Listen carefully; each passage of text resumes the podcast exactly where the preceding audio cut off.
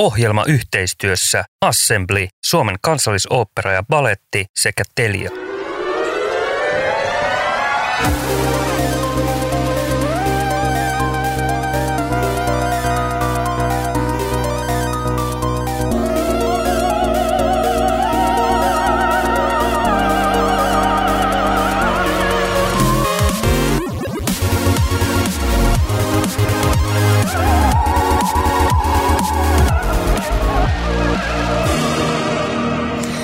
Tämä on Taide vai teknologia? Ohjelma, jossa puhutaan taiteen ilmiöistä ja teknologian ihmeistä ja meistä ihmisistä näiden molempien äärellä.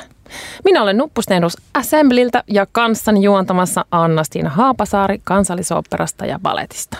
Tervetuloa mukaan. Tänään jutellaan taiteen roolista teknologian haastajana. Taide on vastakulttuuria kapitalismille ja yksi sen monista rooleista on olla kriittinen ääni ja peili, johon yhteiskunnan kehitystä voi peilata. Taide voi kysyä myös teknologiasta eettisiä ja moraalisia kysymyksiä, tehdä tärkeitä havaintoja, jotka muuten jäisivät huomiotta. Vieraana meillä on Digital Idiots-kollektiivin jäsenet, konseptisuunnittelija, mediataiteen tuottaja Marko Tandefelt Hei. ja muusikko, äänisuunnittelija, monitaiteilija Kasperi Laine, joka myös Laineen Kasperina tunnetaan. Tervehdys. Lisäksi mediataiteilija, näyttämölavastaja Aku Meriläinen, joka toimii aktiivisesti muun muassa digiteatterissa. Tervetuloa. Moi. Teillä oli niin kiinnostavia prokkeksia tässä työn alla, niin puhutaan ihan alkuun vähän niistä. Protagonisti tarkoittaa tarinan päähenkilöä, joka tekee tärkeimmät päätökset ja kuljettaa juonta eteenpäin. Teillä on tällä hetkellä uh, Digital Idiots-kollektiivin ja Virusteatterin kanssa tämän niminen prokkis, uh, joka tapahtuu kokonaan netissä. Kerrotko Kasperi vähän sen ideasta? Joo. Eli se on tota, se on, se sai alkunsa silloin pandemia, koronapandemian alussa. Ja tota, käytännössä se alkoi, jos mä nyt nopeasti selaan sen läpi, miten tämä niin idea lähti käyntiin, niin siinä siis on ajatuksena se, että kuinka me voitaisiin katsojana niin kuin nähdä ja kuulla se, mitä näyttelijä näkee ja kuulee. Eikä niin, että me katsotaan näyttelijää, joka on toimija, vaan että me ollaan sen toimijan niin kuin silmät ja korvat.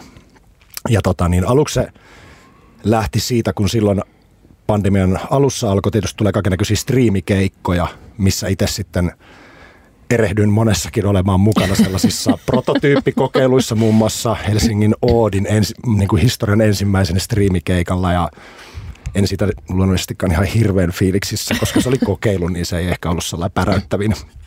Ja tuli sitten koettua aika monenlaisia erilaisia ja sitten mietin, että, tai alkoi miettimään, että mitä sillä striimillä voisi kertoa. Ja sitten kollegani videotaiteilija, visualisti Ville Seppäsen kanssa ollaan tehty pitkään teatteria yhdessä ja tota, ollaan jotenkin oltu niin kuin aina sellaisia ehkä niin kuin perustyytymättömiä siihen niin kuin perinteisen teatterin kerronnan lainalaisuuksiin. Ja sitten jonain niin kuin hämäränä iltana meidän pommisuoja työhuoneessa me tota alettiin miettimään, että voisiko tämä, kun me luonnollisesti tietysti loppu kaikki duunit siinä silloin pandemian alut niin kuin alettua mm. ja niin kuin seinään ja sitä ajateltiin, että okei, että ei voi jäädä niin kuin tänne pommisuojaan itkemään, vaan että keksitään, keksitään joku, että ehkä tämmöiset muutokset voi tuoda jonkun niin kuin uuden alun myös. Ja sitten, sitten päätettiin, että,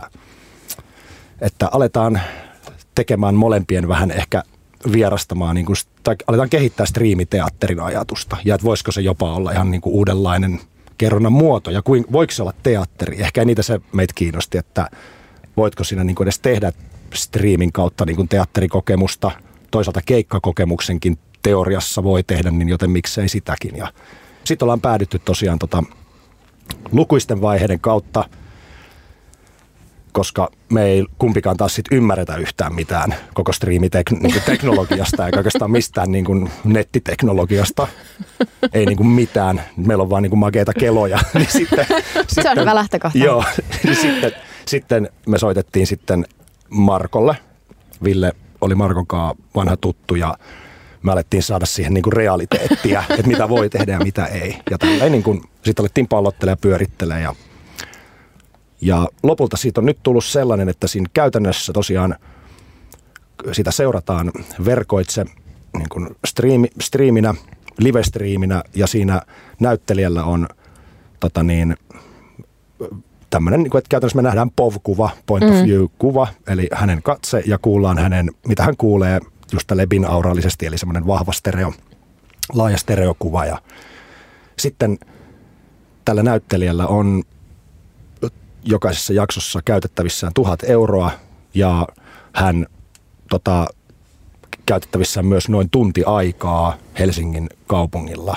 Ja lukunottamatta... Ei ole kuitenkaan mitään Mission Impossible, vaan että saa sitten käyttää sen ajan ikään kuin niin vapaasti ehtiä, kuin joo, no haluaa. No, hän haluaa liikaa paljastaa, mutta tota, en halua liikaa paljastaa, mutta hänen pitää ehtiä tunnissa tehdä tietyt asiat. Okei, okay, joo. Ja tota, sitten nyt Tämä on myös siis, tämä on, tämä on kulkenut meillä myös semmoisella pilottihanken nimellä, joten tämä koko ajan jonkin verran myös elää, koska ei ole tällaista tehty ennen, niin jokaisen jakson jälkeen huomataan, että mitä ollaan ajateltu väärin ja sitten korjataan sitä, eikä kuin kehitetään. Eli tämä on tämmöinen niin kuin kuitenkin kehittely, jonkinnäköinen beta, beta-vaiheessa oleva mutta toisaalta viritys. aika vapaa tavallaan se kenttä eri tavalla kuin jos sulla on näyttämä, jossa on rajatut seinät ja aika joo, tavallaan kuitenkin joo. rajattu se tila, niin toi on niin kuin tavallaan ikään kuin, että melkein mitä tahansa voi sattua, vaikka totta kai sitä tietyllä tavalla voi kontrolloida, mutta ihan eri tavalla vapaa se. Just, ja sitten esimerkiksi no vaikka näyttelijä Emmi Parviainen totesi, että että kerrankin tällainen juttu, missä, niin kuin, että mua ei katsota ja mä voin mennä vaikka baariin, mulla on tonni rahaa ja mä voin duunaa mitä haluan. Että sellainen näyttelijän näkökulmasta kulma tosi kiva itse asiassa juttu, että, sellainen, tota, että se on hyvin erilainen ja se kääntää ton jotenkin ton, just sen ehkä näyttelijä, niin kuin, että mikä on näyttelijän tota niin, paikka esityksessä, mm. niin siitä tuleekin ikään kuin valitsija. Se on niin kuin toimija mm. ja katsoja, mutta hän ei ole niin kuin objekti, mm. vaan että hän onkin itse asiassa niin kuin se primusmoottor tapahtumissa ja hänellä on niin kuin mahdollisuus vaikuttaa sit todellisuuteen. Eli toisaalta siinä on tämä kiinnostava puoli, että siinä tuodaan niin kuin fiktiivinen henkilö, tai fiktiivinen henkilö lähtee arkitodellisuuteen käymään, joka oli myös meillä yksi niin kuin se silloin ihan että niin kuin lähtöajatukset, että se olisi kiinnostavaa. Eli tiedättekö te, mitä tulee tapahtumaan? Onko siinä ei, käsikirjoitus? Ei, Aivan. Se on niin kuin se, se, se, tätä, tämä liittyy sitten tähän niin kuin näihin tämän moraali, moraalikysymyksiin, että kysymys siis ei ole tällaisesta niin kuin piilokamerasta, että se mm, näyttelijä mm. menee ja tekee siviili-ihmisistä pilkkaa, sitä niin kuin vältetään, mutta periaatteessa on niin kuin nä- näyttelijä itse päättää ehkä sen moraalisen niin kuin asteikon siinä. Toki on niin kuin nämä lakiasiat on sel, niin kuin selvillä, että mitä ei mm. oikeasti saa tehdä tai minne ei oikeasti saa mennä tai näitä.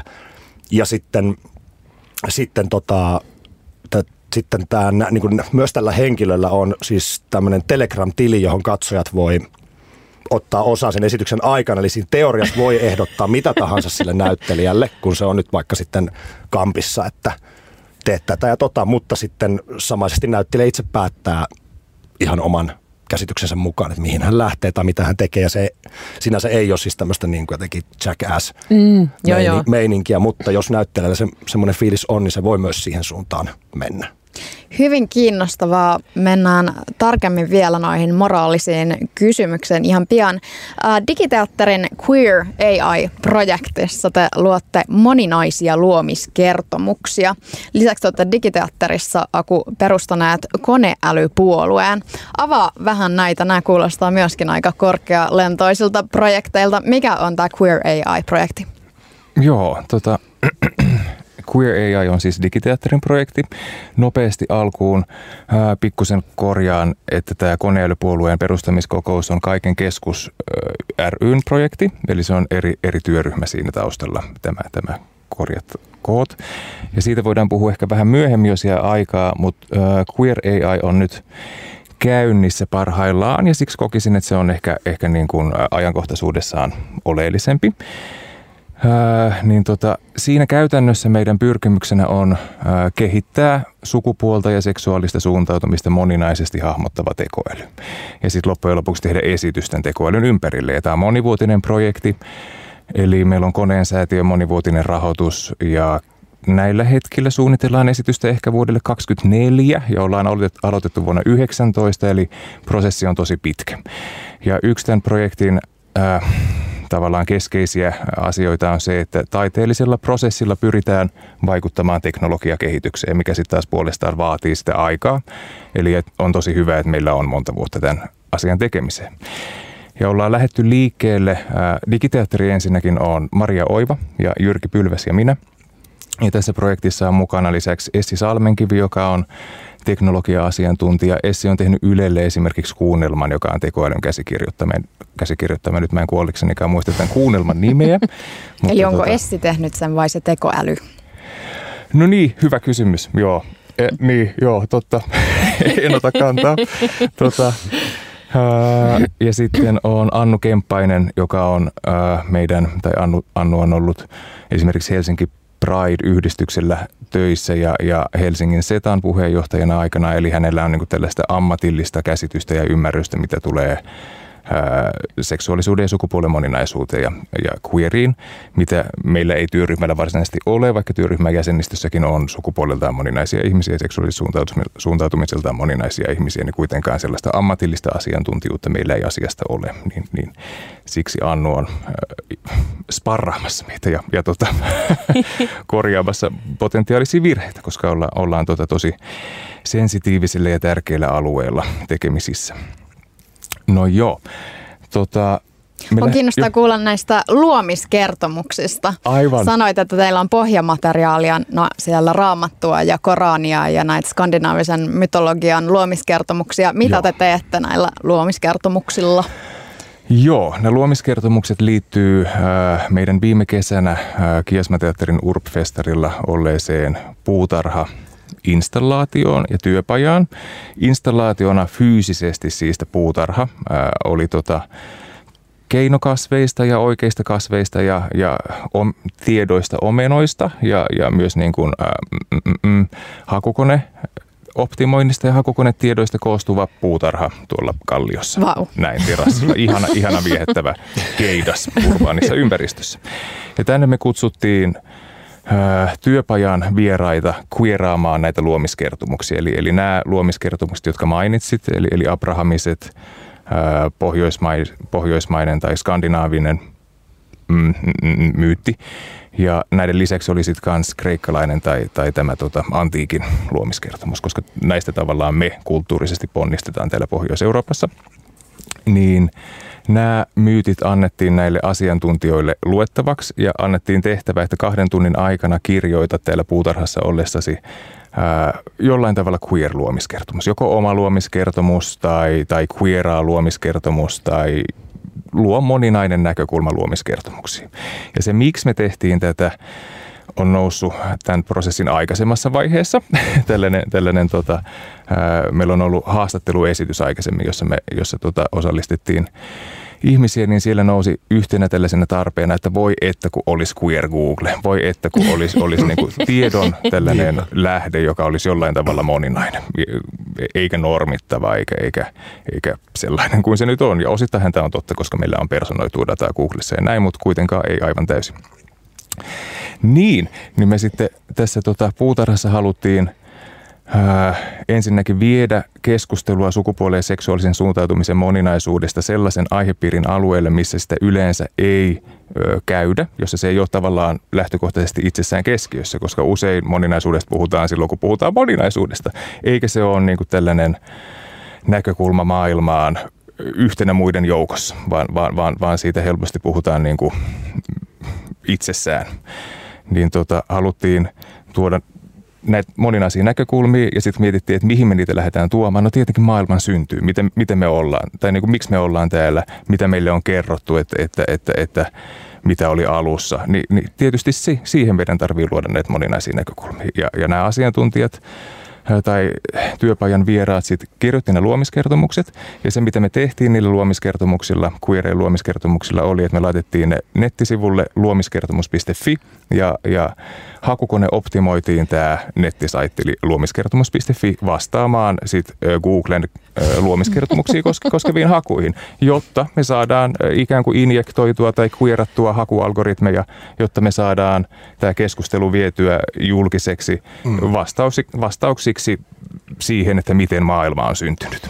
Mun on pakko kysyä vielä tämmöinen yksityiskohta. Mä oon Mahtavaa. ymmärtänyt, että kuitenkin näiden algoritmien ritmien pitäisi oppia nopeasti. Niin oppiiko ne nopeasti vai hitaasti ja kuinka valtava suo teillä on edessä, niin kuin jos pitää koko internetin tavallaan algoritmeja saada käännettyä vähän moninaisempaan suuntaan?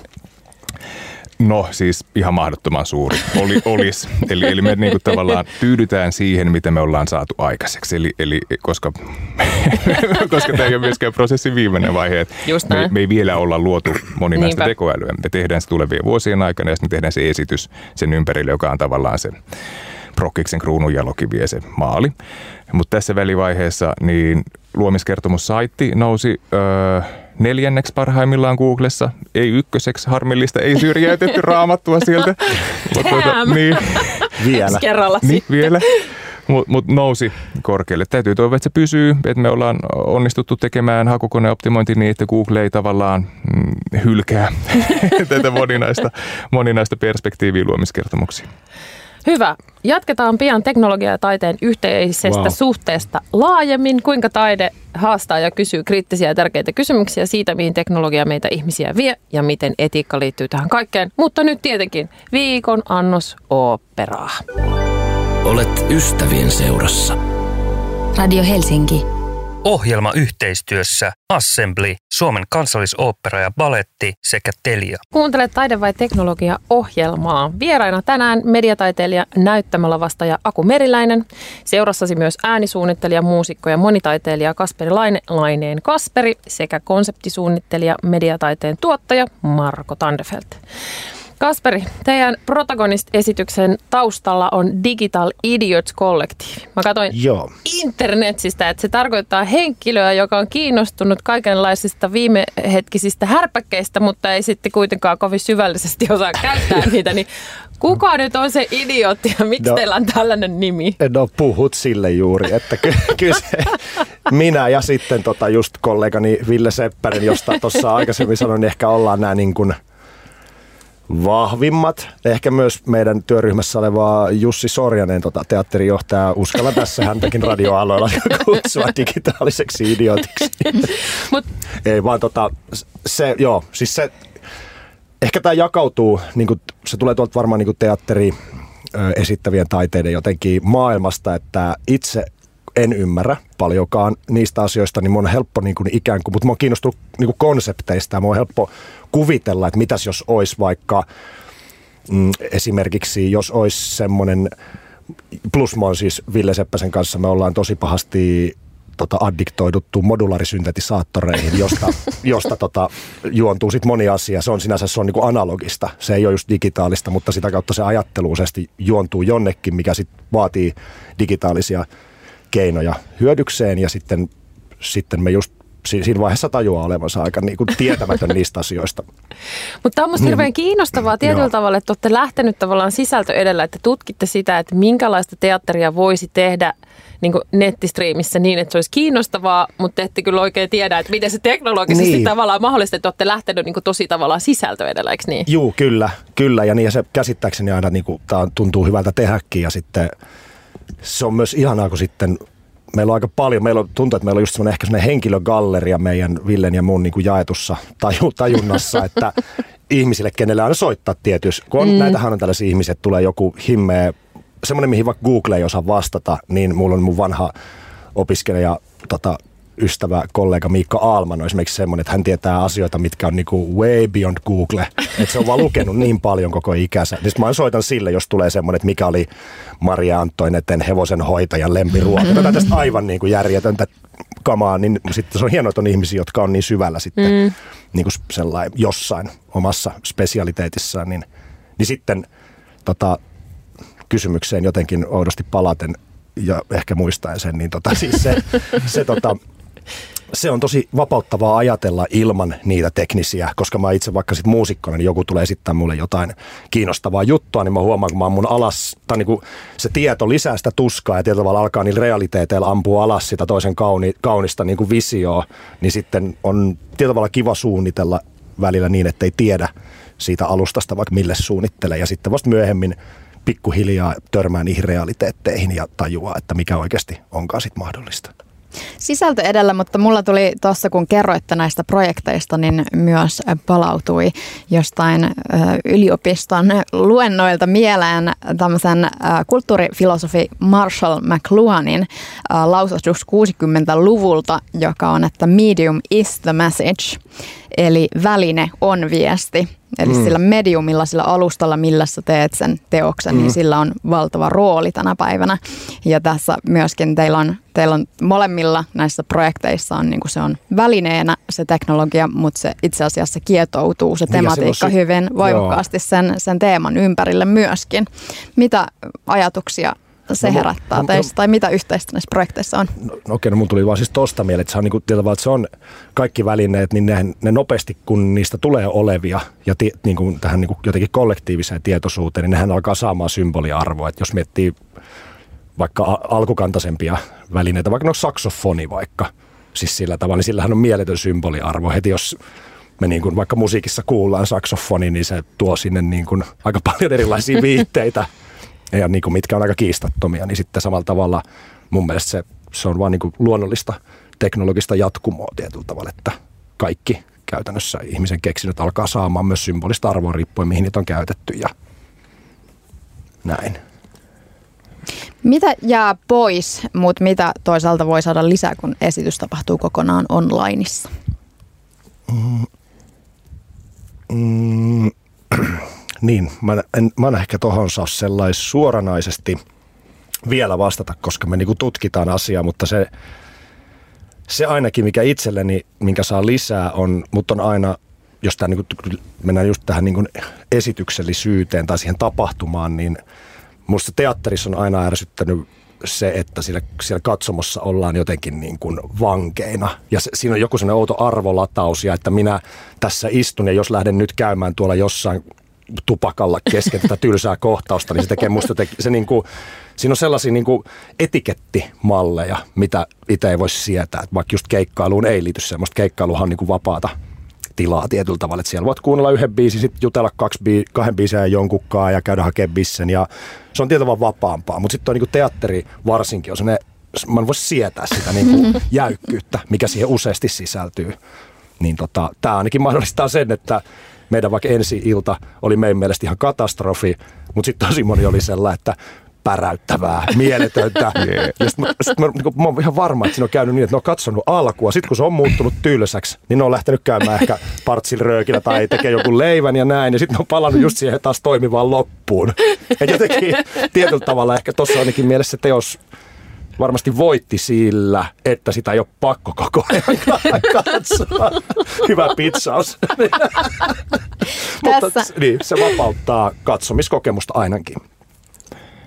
Mulla on itselläni ehkä kokemusta nurinkurisesta teknologian suunnasta, että mä olen työssäni tuonut paljon uusia teknologioita osaksi esitystä lokaatioon, eli tavallaan paikkasidonnaiseen, oli se sitten näyttämö tai jossain muualla, että et on niin se teknologia ja netin sfääri, joka sitten jollain tavalla kiteytyy sinne mestaan, missä ollaan. Mm. Ö, eli, mu, mutta siis ö, mulla on esimerkiksi tekoälyjen suhteen ollut sellainen, että, että, että mun mielestä yksi iso potentiaali tai mahdollisuus, mikä niissä on, on se, että ihmiset pystyy uusin keinoin jotenkin kirjautuu siihen esitykseen sisään tai jollain mm. tavalla ottamaan osaa. Että ne tarjoaa uusia vuorovaikutuksen muotoja, Just. mikä sitten etänä saattaa niin kuin korostua, niin kuin tekin olitte ottanut sen Telegramin käyttöön. Eli teillä on aika avoin muoto, siis tosi avoin niin, muoto. Kyllä, se muuten yhdistää näitä teoksia paljon, että niin kuin prosessi on avoin ja prosessi on keskeinen. Kyllä. Ja teillä se prosessi oikeastaan on se esitys, mm. mikä siinä näyttelijällä tapahtuu, mutta siinäkin on niinku tällainen vaikuttamisen muoto tai sulla on jollain tavalla keino kirjoittautua siihen prokkikseen sisään. Ja Just.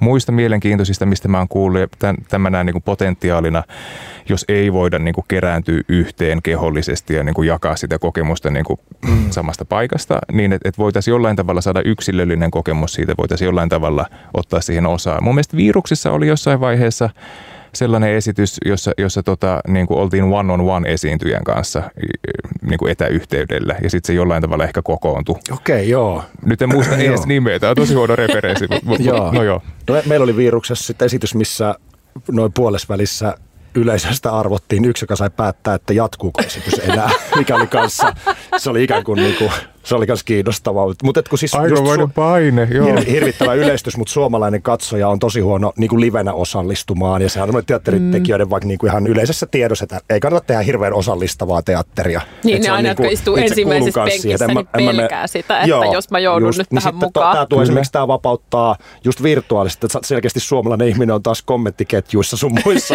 nimenomaan, osallistuva. Nimenomaan. Että, niin se oikeasti niin, vapauttaa joo, siihen. Kommunikaation muodot Kyllä. on erit ja tämä on muutenkin ehkä myöhemmin tänään puhutaan siitä vielä lisää, että, että mitä mä itse toivon teknologialta, niin olisi se, että ihminen tulee kuulluksi jollain tavalla mm. paremmin. Että et, et teknologia auttaa sitä kuulluksi tulemista. Joo, ja, se, niin, ja sehän on ihan siis, tullaan jo tuohon, että millaista taas mä tylsästi jotenkin musiikin otan, mutta ihan mikä tahansa muoto, mutta että just teknologia mahdollistaa sen, että se ei nykyään enää niin kuin missään ei ole sellaisia jotain isoja painotaloja, isoja levyyhtiöitä, tällaisia, mitkä pystyisi estämään jonkun viestin läpi tulemisen, vaan mm-hmm. yksilö niin kuin teillä vaan riippumatta ihan täysin sun niin kuin sosiaaliluokasta tai mistä tahansa, kunhan sulla on, okei, okay, no sulla pitää olla se laite, joku millä tehdä ja tuottaa Kyllä. se ulos, mutta siinä käytännössä puhelin riittää siihen. Että... Johonkin pisteeseen saakka, kunnes Trumpkin tulee potkaistuksi ulos Twitteristä, että niin, sielläkin totta. on rajansa. On siellä rajansa selkeästi, mutta itse en ole niitä onneksi vielä löytänyt. Hei, joo, jos, jos ajatellaan sitä nimenomaan taiteen roolia kriittisenä äänenä, teknologian haastajana, niin millaisena te näette sen, sen roolin ja mitkä on semmoisia niin isoja kysymyksiä tällä hetkellä tai semmoisia teknologian varjopuolia, mitä te olette pohtineet näissä teoksissa? No Toki. joo, siis taiteen rooli on mielestäni erittäin suuri, mittava ja on ehkä ironisesti tavalla taiteilijat on pidetty monissa yhteiskunnissa samaan aikaan sekä visionääränä neroina, mutta sitten toisaalta vaarallisena ja sitten toisaalta vaarattomina. Siinä on oikein skits, skitsosuhde tietysti mielessä tuollaisia asioita. Esimerkiksi katsoi jotain Chile Pinochetti aikoja, jossa ne niin vietiin stadionille niin kuin Ten Most Wanted. Eli ihmiset, jotka niin kuin avaa suutaan väärällä hetkellä, niin kuin journalistit esimerkiksi erilaisissa yhteiskunnissa.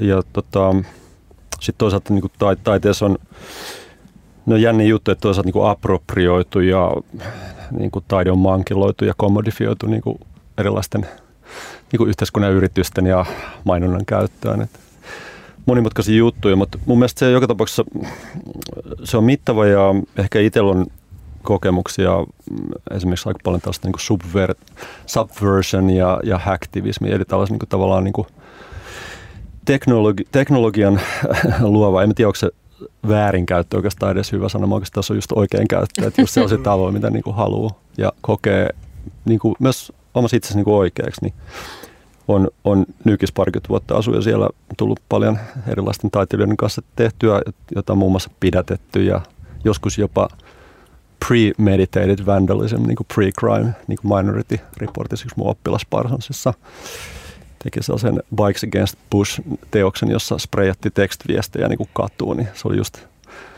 Ron Reaganin, Ronald Reaganin pojan haastattelu MSN-biisiin ja sitten poliisit nappasivat kadulta okay. etukäteen ennen kuin se tehnyt mitään. Se oli aika jännä niin kuin sellainen luuppi taas sitten niin kuin skifi-skenaarioihin. Mutta kaikenlaista tollasta ja, ja Yes Menit on ehkä toinen sellainen, että niiden lähipiirissä olin, kun ne teki sitä Fake New York Timesin ja IBMissä siellä samanlaisen otetaan haltuun joku media ja sitten tehdään niin kuin, tavallaan niin kuin äärettömän positiivinen, vähän niin kuin Brian Enoki on tehnyt sen Good World News positiivisen niin kuin tällaisen lehden, jossa tavallaan hyvi, niin hyvin uutiset jengi ei melkein usko. Kaikki tällaiset hommat on mulle niin kuin läheisiä. Se nyt ei kriteeri ole pakosta se, että pitäisi pidätetyksi automaattisesti joutuu, mutta, mutta niin kuin jotenkin se, se niin kuin spiritti ja humanismi edellä ja sitten muut asiat palvelee sitä. Vaikka olen itse siis en ole – luditti, niin silti teknologiankin pitää olla siellä kehillä niin kuin tukemassa asioita. Aku. Tähän, miten Marka sanoi tuossa alkupuolella näistä teknologian riskeistä, niin puhuit eri, eri kulttuureista ja mainitsit siinä niin kuin ne tavallaan historialliset hetket, niin, niin tässä mä itse näkisin yhtenä isona riskinä tai siis on tosi oleellista, että mistä kulttuurisesta kontekstista me asioita luetaan ja tilanteita luetaan. Että et, et me ollaan Suomessa tosi lintukodossa monella tavalla. Meillä on, meillä on ihana FEMMA-hallitus ja, ja, ja, ja niin kuin, eletään niin kuin tosi hyvässä paikassa, sanoisin. Et, et meidän kysymyksen asettelu teknologian riskeistä on tosi eri kuin vaikka Afganistanissa tällä hetkellä Tai, tai vaikka Venäjällä, ei, ei pitäisi mainita. No en mä Afganista, en mä kummastakaan näistä tiedä mitään, en ole asiantuntija ja nyt lietson fobioita tässä, mutta mut, mut kuitenkin sillä on tosi paljon merkitystä, että mistä kulttuurisesta paikasta, ajasta ja paikasta kulloinkin ne asiat luetaan. Et, et, niin. Teillä oli myös äh, tämmöinen koneälypuolue, toinen prokkis, mistä olet, missä olet ollut mukana. Mitä, minkälainen on koneälypuolue ja kuinka, kuinka sille kävikään? Niin, joo. Tota, se on tosiaan kaiken keskuksen prokkis ja haluan name dropata äh, Same Haapan, joka, joka tota, mm, sitä projektia äh, veti ja, ja hänen kanssaan siinä paljon teemityöryhmä oli toki paljon suurempia. Näin, mutta name droppaus pitää muistaa heti eka. Öö, niin, kyse oli, tai sen tavallaan lähtökohta oli, oli provokaatio, sanoisin, että et ihmiskunta on mokannut asiat maailmalla tai, tai ihmiskuntana niin pahasti, että on aika antaa valta jollekin korkeammalle ja suuremmalle. Ja tässä tapauksessa... Se oli tekoäly. Kyllä, tämän puolueen tapauksessa oli tekoäly. Ja tosiaan kyseessä siinä oli, oli niin kuin tällainen general-tekoäly, eli tekoäly, joka pystyy kaikkeen, jollaista siis ei todellakaan ole olemassa ja todennäköisesti ei tule lähiaikoina olemaankaan. Mutta tota, näin. Ja sitten me tehtiin tähän perustamiskokous, joka oli immersiivinen esitys. Siellä oli useampia tekoälyä käyttäviä ää, installaatioita. Itse keskityin siihen just oikeastaan siitä näkökulmasta, että miten ihminen pystyisi osallistumaan sillä, koska me osallistutaan niin eri tavoilla. Tässä oli jo viitattiin siihen, että mikroviestittely on tosi eri kuin vaikka radiolähetyksen osallistuminen, et, et, et, niin että kaikille olisi jokin luonteva osallistumisen keino. Ja tuota, sitten kun ihmiset oli täällä pari tuntia pyörinyt siinä eh, perustamiskokouksen immersiivisessä esityksessä, niin osallistujat sai äänestää, että perustetaanko tämä koneälypuolue vai ei ja tota, yhden äänen, äh, yksi ääni ratkaisi tilanteiden koneälypuoluetta ei perustettu Oho. tämän esityksen yhteydessä. Mikä, tota, mikä niin kuin mieletön tota, jännitysnäytelmä, jos kyllä. se ratkesi siihen yhteen ääneen. Kyllä, kyllä. Samaan aikaan kliimaksi ja antikliimaksi ja oli paljon ristiriitaisia tunteita kyllä tota, silloin yleisön ja työryhmän, työryhmän tota, joukossa. Mutta tämä puolue on jatkanut olemassaoloaan. Mä en ole itse enää siinä messissä, mä olin vaan tässä perustamiskokouksissa mukana, mutta mun käsittääkseni ehkä tämä puolue on perustettu joka tapauksessa. Näin. Kiinnostavaa. Eettisistä kysymyksistä käännämme katseen kohti tulevaisuutta ja pian jatketaan siitä, että mitä tulevaisuuden visioita tai varjokuvia meidän pitäisi vielä vartoa. Kuuntelet Radio Helsinkiä. Ohjelma yhteistyössä Assembly, Suomen kansallisooppera ja baletti sekä Telia. Kuuntelet Taide vai teknologia ohjelmaa vieraina tänään Aku Meriläinen, Kasperi Laine sekä Marko Tandefelt. Puhutaan taiteen ja teknologian tulevaisuudesta seuraavassa segmentissä. Katsotaan tulevaisuuteen, mitkä on niitä tämänhetkisiä suuria eettisiä kysymyksiä, joita teidän mielestä pitäisi nostaa keskusteluun – jotta meillä olisi toivotun kaltainen tulevaisuus yhdessä taiteen ja teknologian kanssa. Rohkeasti okay. vaan. Tämä olipa tällainen pieni avaus, niin tota, ihan joo. mistä päästä vaan voi aloittaa. Ehkä mä ehkä nappaan tuohon nopeasti. Tota, äh, tavallaan, joo, siis asiat kuten mm, TV-sarjat, kuten Black Mirror on luonnollisesti, niin meidän tällaista lähitulevaisuutta osittain jo ennustanutkin. Ja sitten tietysti mielessä ehkä sanotaan Kiina, Kiinassa tehdään paljon tästä kaikenlaista niin vastaavaa kansalaispinnoja ja muuta, mitä siinä sarjassa on ollut. Tietysti mielessä niin hassulla tavalla niin kuin mediasta on tullut itse tuotettua ennusteen tavoin niin kuin todellisuutta. Siinä on sen sykli. Ja mulla jotenkin se, niin kuin se kaukainen skifi, äh, tällainen dystopia tulevaisuus, niin se ei ehkä niin mun mielestä enemmän sellainen, että miten me niin kuin luisutaan hitaasti – mm. pikkuhiljaa huomaamatta, niin kuin, että lämmitellään niin kuin kylmästä vedestä kuumempaa, niin huomata sitä. Ja se on ehkä enemmän se niin kuin mulle resonoiva. Että me ollaan täällä kiehuvassa kattilassa, mutta me ei huomata, että koko ajan paine kasvaa. Niin, ehkä sille, että en nyt halua pointata Kiinaan pelkästään, mutta että sille, että tämä on sellainen Bentham Focal niin kuin panoptikon tyyppinen keskusvankila, niin erilaisista niin kuin valtiosta on alkanut tulla sellaisia, mm. ja sitten ihmiset niin kuin oikein tajus sitä, tai sitten ne ei enää niin kuin pysty sanoa sille mitään. Niin se on yksi sellainen Ja sitten myös se on niin kuin e, tavallaan edustus, että miten kaikki ihmisten niin kuin äänet pääsee, niin se on tosi, tosi iso juttu. Mm. Eli tota, sellainen niin kuin verkon, ehkä GAFA, onko tämä nyt Google, Apple, Facebook, äh, Amazon ja jotkut on laskenut siihen niin kuin joku Nvidiankin, kun ne tekee tekoälyjuttuja tai Microsoftin mukaan siihen lössiin, niin se, että mitä nyt firmojen valta on, niin kuin alkaa olla paljon isompi niin mm. Blade Runner-tyyliin kuin tota, tavallaan niin de- demokraattisesti valtioiden, että menee rajojen yli.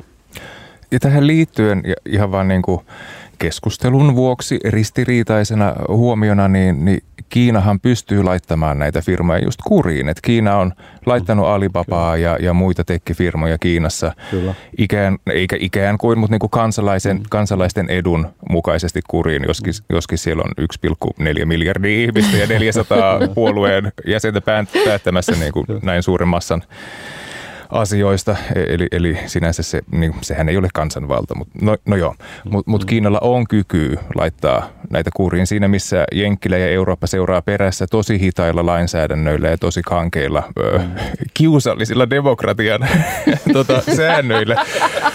Mutta tota, niin, juu. Mistä Kiina ei tarvitse taas sitten Ei, ei tarvitse välittää. Monimutkainen metamodernistinen todellisuus jotenkin tuntuu olevan sellainen ameba-mainin koko tämä internetin luonne tietysti mielessä. Vähän niin kuin David Bowie kauniisti 90-luvulla jo totesi yhdessä BBC-haastattelussa, joka musta verkessäkin, niin tavallaan just sitä, että se on niin kuin kaikkea. Että se on, se on niin kuin mieletöntä ja kaunista ja pelottavaa ja negatiivista ja rankkaa ja koko niin kuin verkon luonteeseen niin kuin näki tosi intuitiivisesti.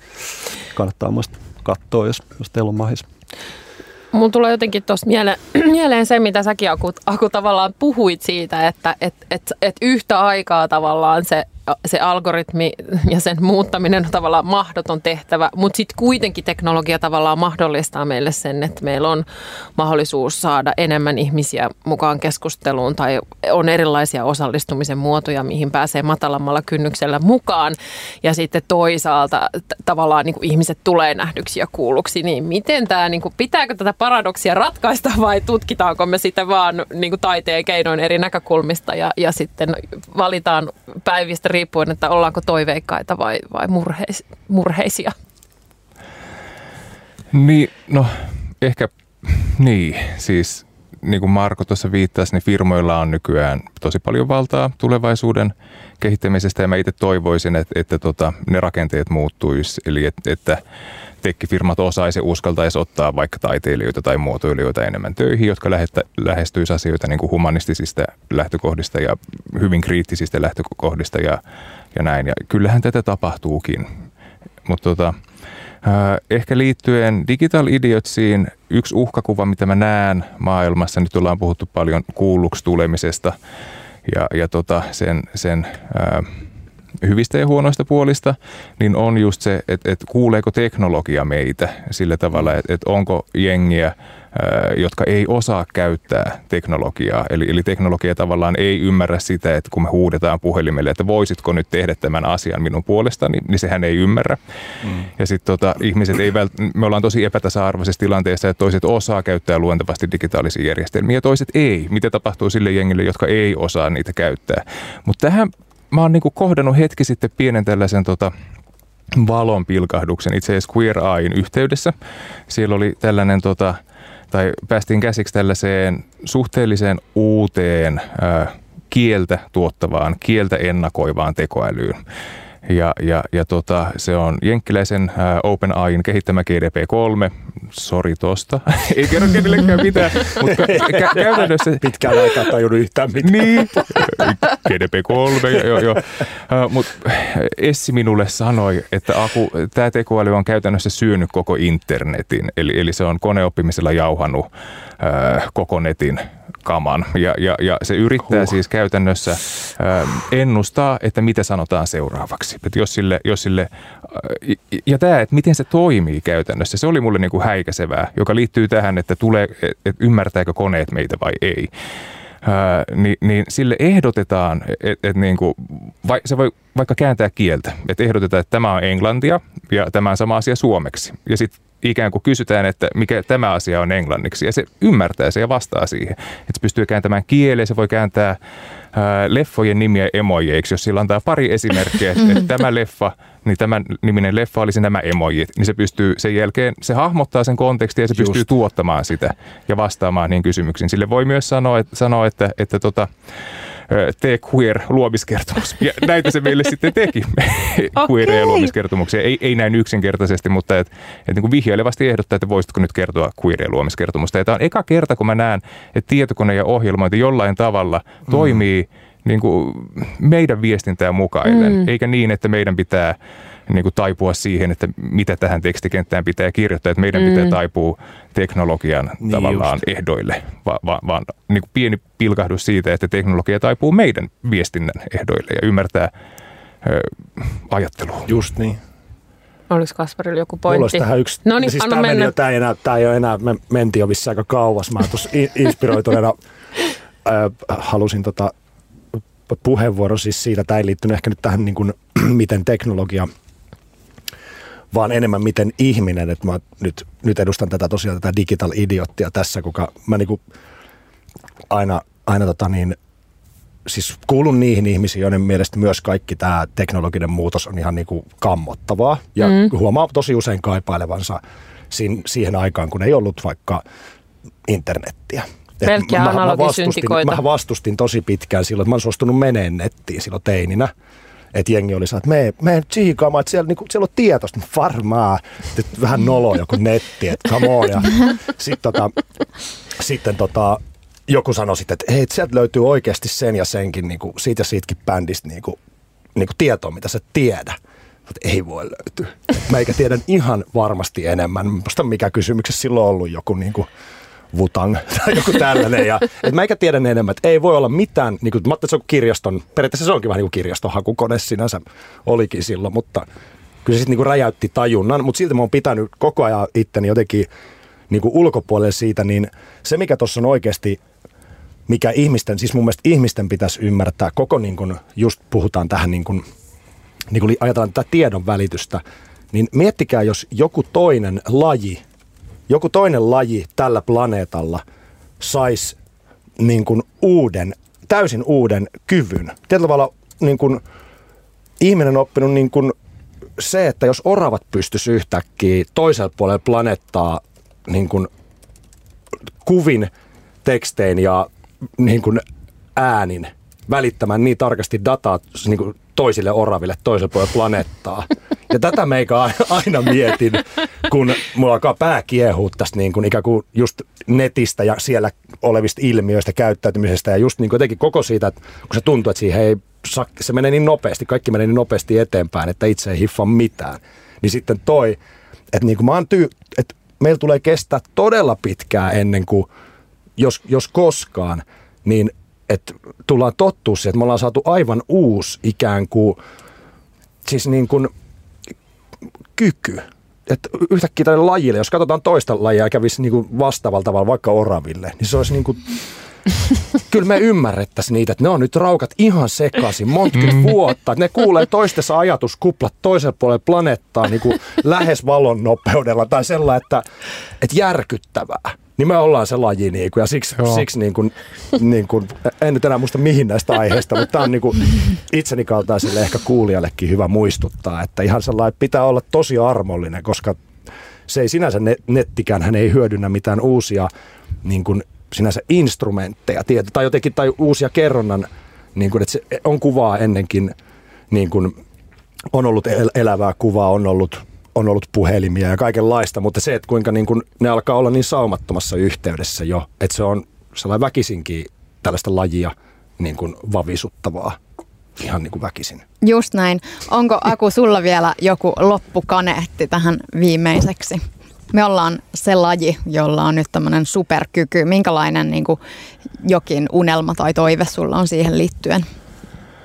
No ehkä hitautta ja armollisuutta haluaisin korostaa, että et, et, tota, siinä missä ö, Kasperista tuntuu, että et, tota, ollaan tultu valovuosi, niin musta toisaalta tuntuu, että ollaan tultu hirveän vähän. Et, et mun lapsuudesta 90-luvun alusta mun vaarilla oli matkapuhelin autossa, netti oli olemassa, meillä oli tietsikka nettiyhteydellä kellarissa. Tästä on 30 vuotta ja tavallaan ne samat elementit on yhä olemassa. Ei ole hirveästi kuitenkaan niin edetty. Et, et, et, armollisuutta ja, ja hitauteen luottaisin. Kiitos ihan mahtavasta keskustelusta. Nopeasti vielä tähän loppuun 16.11. esityksen Rico Locations Festivalille protagonistiin löytyy vielä lippuja. Se tapahtuu livenä netissä ja reaaliajassa ja sen jälkeen se katoaa. Luomiskertomus.fi. Käy, käy osoitteessa. Kaikki käynnit auttaa Googlen algoritmeja. Kiitos. Ensi viikolla taas uusi aihe. Moro! Ohjelma yhteistyössä Assembly, Suomen kansallisooppera ja baletti sekä Telia.